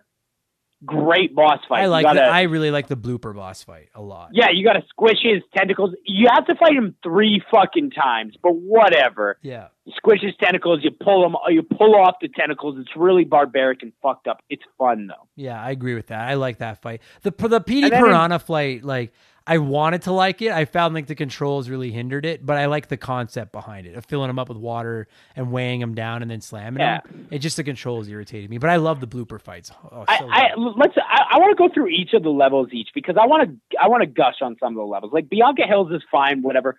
Rico Harbor is great because there's like the surfing levels, which are really fun. Um, there's the surfing levels, and then there's also like the levels where you have to create new fruits with Yoshi, and Yoshi's in this game. We haven't even mentioned that yet. Oh, we don't have to talk um, about him. Yoshi, Yoshi's in this game, and here's here's the thing about Yoshi that confuses me about this game. Why is his power vomiting? I know, like legitimate puke, like whatever. It's like it's him eats, just like he pukes up that color. Like he, he eats like a fucking pineapple, and then like five seconds after eating the pineapple, he's like, and you're yeah. like, oh. That's your move, I guess. Yeah. yeah. Okay. I don't mind that. Whatever. I fucking hate Yoshi but, so much. But anyway, yeah, he's here. So, so yeah. So Rico Harbor is probably one of my favorite levels. Um, but then comes the third level, which is definitely my favorite level. And this is Gelato Beach. And this is like the one that's like the most chill, the most fun, the most just like very simple and silly. It's just a beach. And they have this giant sandbird egg, and you got to hatch the sandbird egg, sandbird egg, and then you get to go into the sandbird egg and collect the four, the, the eight coins, and it's just very simple and very fun. Then you get to Piana, Piana Park or whatever that Piana Park, and that's like the amusement park. The concept is so good. It's an yeah. amusement park. It's an amusement park on a on a fucking uh, uh, tropical island. Great. Yeah, that, that That's should awesome. have been the best level in the game. But the fuck, there's so many assets. There's so many fucking assets that get in the camera's way that annoy the shit out of me in that level that I can't say it's a good level. Yeah. Can't say it. Uh, after that is Sirena Beach, and Sirena Beach is the one that's like Luigi's Mansion, essentially. I don't yeah, mind this one, actually. I fucking hated that level. That was the one where you spent really? that whole time in that fucking hotel. Yeah, I don't I mind this one. I don't. There's one called Mysterious Hotel Delfino, and I hate that one because it's like you got to go through the bathroom window to get pineapples, to get Yoshi. Oh, that's that's like, the level I hate. That's the one I hate. That one yeah, sucks. I'll give that you that one. And then eventually you end up in the attic, and it's like, how the fuck would I ever know to go here? Yeah, yeah, there's, I agree. That, there's actually two examples of that in this game, and the other one's in Piana Park, and it's like one where it's like you have to unlock an orange Yoshi specifically, which you can only get by eating pears, and then go to the merry-go-round, how the fuck would a kid figure that out? Apparently I did, but how the fuck did a kid figure that out? Yeah, agreed. I fucking despise that level. Yeah. Then comes my least favorite level in the entire game, and that's Noki Bay. Fuck Noki Bay forever, dude. Is that the one with the lava?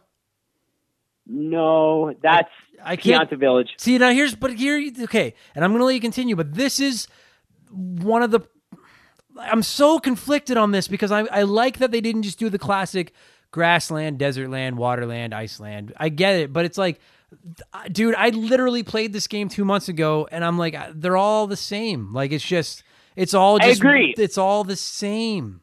Noki Bay is this weird valley type level where you're like, um, there's a waterfall that you have to climb like seven times. Oh yeah. Yeah. yeah. Oh, and here's like, I actually, I actually don't mind this level, but there's one in this level that I just fucking hate playing. It's not necessarily hard. It's just stupid. And it's one where you're like, this eel comes out of the water and he's got really bad teeth and you got to fucking clean his teeth. Yeah. Yeah. Fucking stupid. And it's annoying. It's, I don't hate it. Like, it's not hard. It's just annoying. But the rest of the level is fine. You find like all these secret pathways in the walls, and like that's fun. Yeah, um, but- and then you like you have all these weird like fucking uh, side characters. Like like my favorite side character in this game is two P- Piantasimo. Do you know this guy? The guy that you have to race. He's like Koopa the Quick yeah. in this game, but yeah. he's got a weird Pianta mask. Fucking love this guy because every time I get to a two Piantasimo level, I'm like, oh, this is gonna be really fucking easy. Yeah, yeah. That's going to take me thirty seconds. But you know what I hated about that? Because now I know what level you're talking about. You know what I hated about that level is, again, this comes back to the chasing around Baby Mario and spraying him with no real penalty. I hated that yep. you had to climb that fucking mountain, and then if you screwed yes. up with the grad controls and that stupid camera and you fell, unless you hit the little bit of land that was down there, you didn't even die. You just fell in the water and then had to fucking start all over again. It, it was well, like, Bowser uh, Junior, like once once you get to the top of the waterfall, Bowser Junior jumps the fuck off, and you're like, "Where are you going?" Yeah, yeah. Uh, Why are you killing yourself? Uh, I will say though, I thought that was one of the best looking levels in the game. It was I gorgeous. Agree. It just irritated me. Fucking irritated. This game, me. I think that might be like the big thing with this game is that it's a great looking game. I also think Sirena Beach looks great. Pianta Park looks great unless the camera's fucking with you. Yeah. Rico Harbor is probably the best looking game in this, in, or the best looking level in this I, entire I agree game. with that one hundred percent. I thought like that level I, was I, gorgeous. It's it's probably also the most fun. Yeah, I agree. I, with like that I too. think Rico Harbor is like the shit. Yeah. I love and the like, I like, love the blooper surfing. I fucking love doing that. Yeah, like like, like that is fun. That is fun. And like that's the content I'm looking to do. If like if you're gonna give me a Mario in the in the tropics game, let me surf. Yeah. Perfect. Yeah. That is the most fun part of the game. Here's what you shouldn't let me do. Uh be a dentist? I don't know, Nintendo. I don't know. That that doesn't scream fucking that doesn't fucking scream. Yeah. Uh uh fucking a tropical paradise to me. And during this time of like pandemic and all that shit, being in a in a tropical in a tropical environment was actually kind of nice. Yeah, dude. It. I'm telling you guys, like I know that we like. I mean, we're gonna wrap this thing up soon. This has been a long fucking podcast too. I don't. I know that we've repeated ourselves so much, but like I'm telling you guys, I don't know what episode this is gonna go live. Probably around one twenty ish. I don't like. I've never been more conflicted on a video game because I'm like, yeah, I support them taking a chance. I support them it's trying fun. something new. I absolutely agree with you that this game looks so nice. It feels like a like you feel warm playing it. It feels like a summer vacation. I love the flood mechanic, but I'm like, I well, hate and, that and every with, level with, is the same. I hate that the controls don't work, and I'm like, I don't know if I like this game. I don't. Know. I, I hate. I hate that every solution is the same. It's like, what do I do here? Oh, spray with water. Get, get done. Um. But, like, I do think that this game is technically really, really fun because the controls are so good. The controls are so good that it almost, like, I don't want to say tricks you into thinking it's fun because I do think it's fun. It's just, like, the controls are so good and that the, the, the visuals are so good that the game is basically, like, ignore my flaws. See, but and that's... I'm like, I'm... I'm trying hard. That's the fascinating thing about this discussion, and I don't know if this has ever happened on the show. I feel like the, I feel the exact opposite. I'm like, no, I, because you're like, the good controls trick you into thinking the game is better than it is. And I'm like, no, I think the game is better than the fucking bad controls will let me experience. Like, it's so weird that you and I are yin and yanging this thing, because I'm like, no, I it's, think... It's the complete opposite. Like, yeah, I, I think... I, like, I think the game controls great. It's just uh, the camera sucks. Fucking controls. It just, Mario doesn't handle right. He handles like he's drunk. He's on holidays. It feels like he's maybe had a couple puffs or something but, on this, like, tropical but island. The hover, but the hover mechanic helps with that. Yes, but I like, think. but it, but like, this isn't Nintendo's first dance. Like, I shouldn't need a hover. That's just yeah, I, like, all right. It's just so funny to me. I don't think it's ever happened that we're both like, no, the game's almost really good, and we both think it looks nice, and we both like the concept. But one of us is like, it's really fun. The controls just don't work, and the other one of us is like, the controls are tight. I just wish it was more fun. That's just so odd to me. Yeah, like, it's it's very it's very backwards. It is very backwards, and then especially like Corona Mountain, like that's the final level in the game, and like some challenge would be nice. Yeah, I agree with and that. And I get like uh, like Corona Mountain is the easiest fucking level in the entire game, and it's the last one. Yeah, some Just... challenge might be nice. I'm just looking right now, like,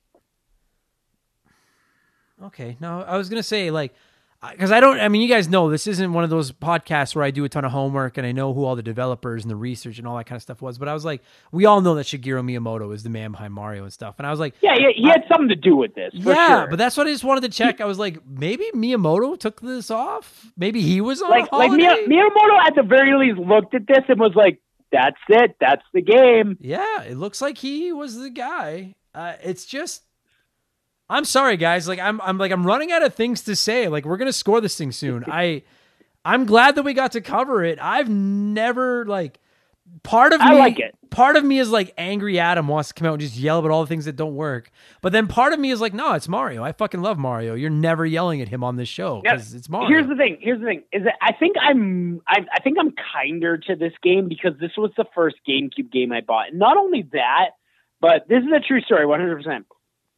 My brother, who is a former Hall of Famer, Mark McHugh, former Hall um, of Famer, bought the game and bought the GameCube. And it came with the controller, but the GameCube never came with a memory card. Right. And so we had to wait two weeks until allowance came back in before we could get a memory card. So I played the first, like, two levels of this game, Bianco Hills and Rico Harbor, over and over and over again. And so, like, my heart is like, I love these levels. But my brain is like, I don't know how well designed they are. I get that. Dude, I never even thought of that. This would have been the first... Because, I mean, I know the Nintendo sixty-four had some memory cards that plugged into the back of the controllers, but they were also cartridges. So, like, you had your save yeah, files and, on the cartridges. And, and they were optional. Time. Yeah. Like, you're right. This was the first Nintendo system with a memory card. It was the only Nintendo system with a memory card, other than those weird Nintendo yeah. sixty-four ones. And, yeah, that would have been a total mindfuck, too, to not have a memory card. I, um, yeah, and we we didn't even know we had to buy a memory card at the time because like at, on N sixty-four there was like two games you needed a memory card for. It was like Tony Hawk and yeah, uh, I don't remember what the other one is. Uh, I, I you know what? Maybe just Tony Hawk. I don't know. Yeah, I, I don't remember ever using my memory card. I remember having one. I don't remember ever using it. Yes, this... we had the Tony Hawk on memory card, but like other than that, like we didn't fuck with the memory card.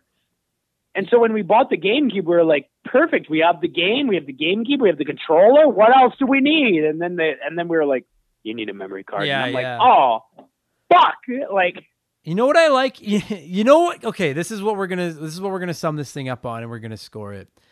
Mario okay. Sunshine is such a weird game. Like, if you didn't know what console this game was on from Nintendo's history, but you knew all the consoles, and I had to be like, what game do you think this is on?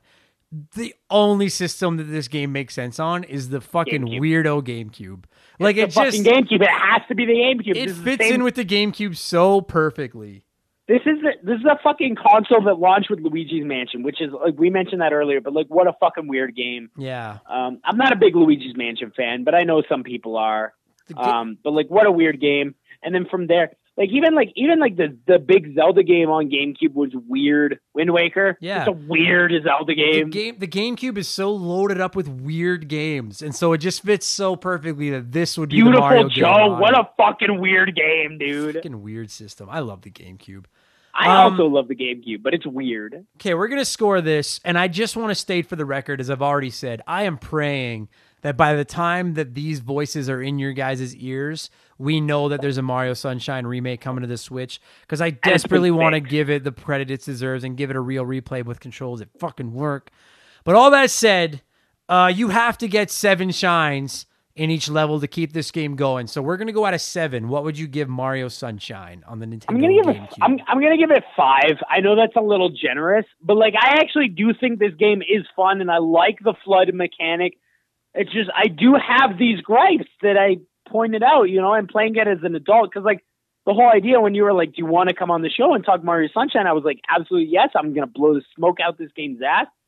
But then I played through the game again, and I'm like, oh, no, I have so many complaints. Yeah, that's... Oh, no. Fuck. Part of me wants to give this game a six, and part of me wants to give this game, like, a three. And I'm like, and I don't no, give know. It a, give it a five. Give it a five. Dude, come on. Yeah, it's stay with that, me here. It's in that, like...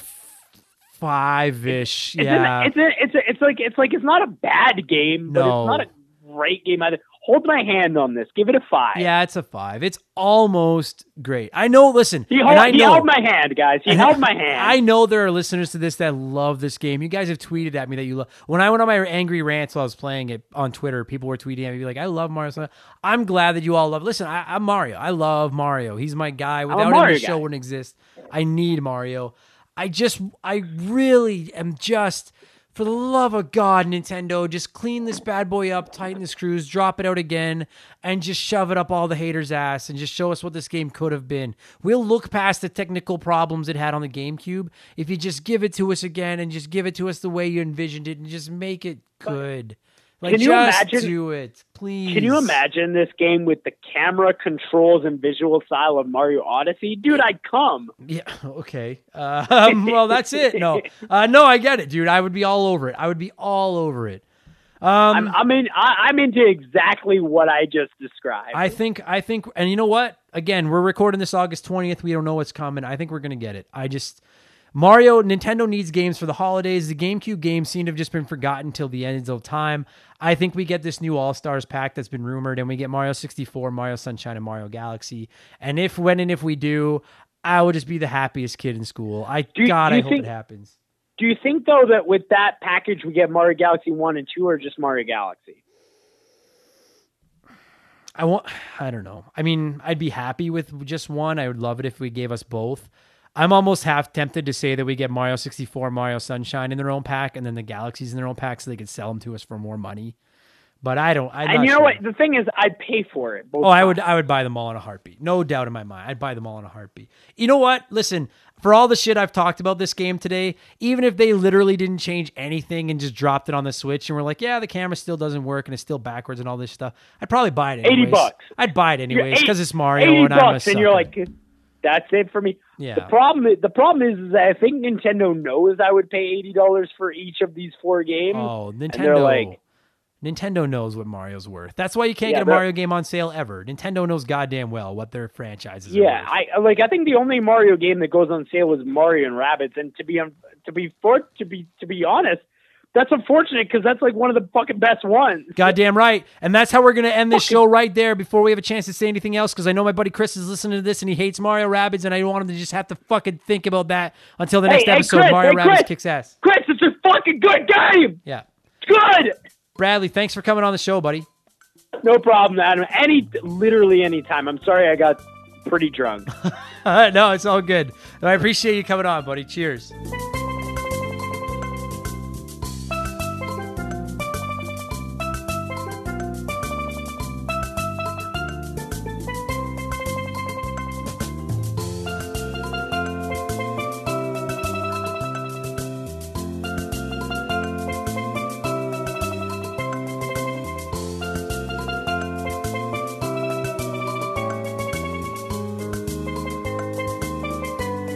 that's going to do it for this week's episode. Bradley, thank you so much for talking Mario Sunshine with me and to every single person out there that can hear my voice in their ears right now. Thank you for listening to the show. I really, really appreciate it. If you're enjoying what we're doing, please consider supporting me on Patreon. It's only two bucks. I made it as cheap as I could. You get a ton of extra stuff, podcast shout outs, ability to submit comments, early access, and it helps me out more than you could possibly imagine for just two dollars. Also, check me out on Twitch. I stream every Tuesday, Thursday, and Sunday night from eight to eleven p.m. Mountain Standard Time. You can find us at Member the Game on Twitch. Not Remember, Member the Game. And if you just hit me with a quick follow over there, it's free. You'll see whenever I'm online. I love chatting with people. You can come by, break my balls, and laugh at me while I make an ass of myself playing video games.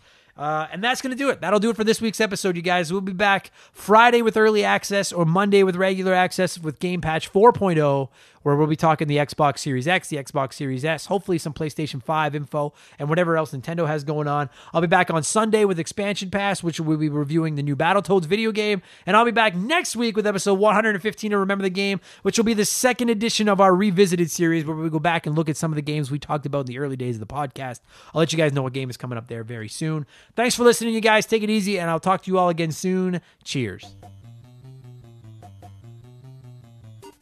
Remember the Game is brought to you by our Patreons. I just simply could not produce all the content I'm producing without the support over there, and I'd like to take, I think, I would like to take a quick moment. God, I fuck that up every week. I'd like to take a quick moment to thank everyone that has supported us for just two dollars at patreon dot com slash remember the game. So a ginormous thank you to Aaron Cuphall, Aaron Lawson, Adam Anderson, Adam Sh- Adam O'Shirello, Alex, Alex Martinez, Andre, Andrew Halevchuk, Andrew Wright, Andy Baker, Another Stupid Monkey, April Zane, Badar Barhum, Bearded X P, Ben Buyu, Ben Busha, Ben Drinkin, Bradley McHugh, Brandon O'Brien, Brian McKay, Brian Ransom, Bullfrog, Charlie M, Chris Campbell, Chris Fleury, Chris Wilson, Chuck Schlarp, Corey, Craig Kilcup, Craig Rutt, Crash Bandicoot It, Chris Knife double oh seven, Curtis White, Dan T, Dario Omen, Dave L, Dave McGee, Dave Thompson, Desert Tortoise, Duhow, Doug Dorn, Dustin L, Dylan, Eric Kennard, Evan Refuse, Fraser Burns, Gary C, Jin and Chris, James Clark, Jason Adams, Jason Cortez, Jeff Johnson from Game on G N T, G N T, Jeffrey Mathis, Joe Buck, Joe Gillespie, Joe Mack, Jordan, Josh Morgan, Josh from the Press Start to Join podcast, Kate Roberts, Casey Rarick, Keegan Wilson, Kevin Chicholo, Kevin Donlin, Kevin Hufford, Cryptovox, Kyle Paul, Lane Orr, Leon Napskog, Les Winan, Lord Egbert, Luca, Mackenzie Wheeler, Mark McHugh, Mark two oh nine, Matt Brown, Matt McLean, Michael Mathis, Michael Hegg, Miklos Blackshaw, Miles Bring Back Retro, Mister Nick, Nathan W, Nick Sills, No Juan Cares, Rex, Robert Fuchsia, Robert L, Rome twenty-one, Ryan White, Scott Brooks, Scott V, Sean Razine, Sharonic, Slick Rick, Stupid Monkey, The Bevins Girls, The T Word, Todd, Tony, Travis, Tyler, Vladstein, White Burrow, Wyman Brooks, Yamcha, Mark Jones, Nathan Tremblay, Alan C, Andre S J A Flash, Tom, Brian Medeiros, Ashley Cronenbitter, Doxer, and Danny Vega. Thank you all so much for supporting the show. You guys are the best. Take it easy, and I'll talk to you again soon.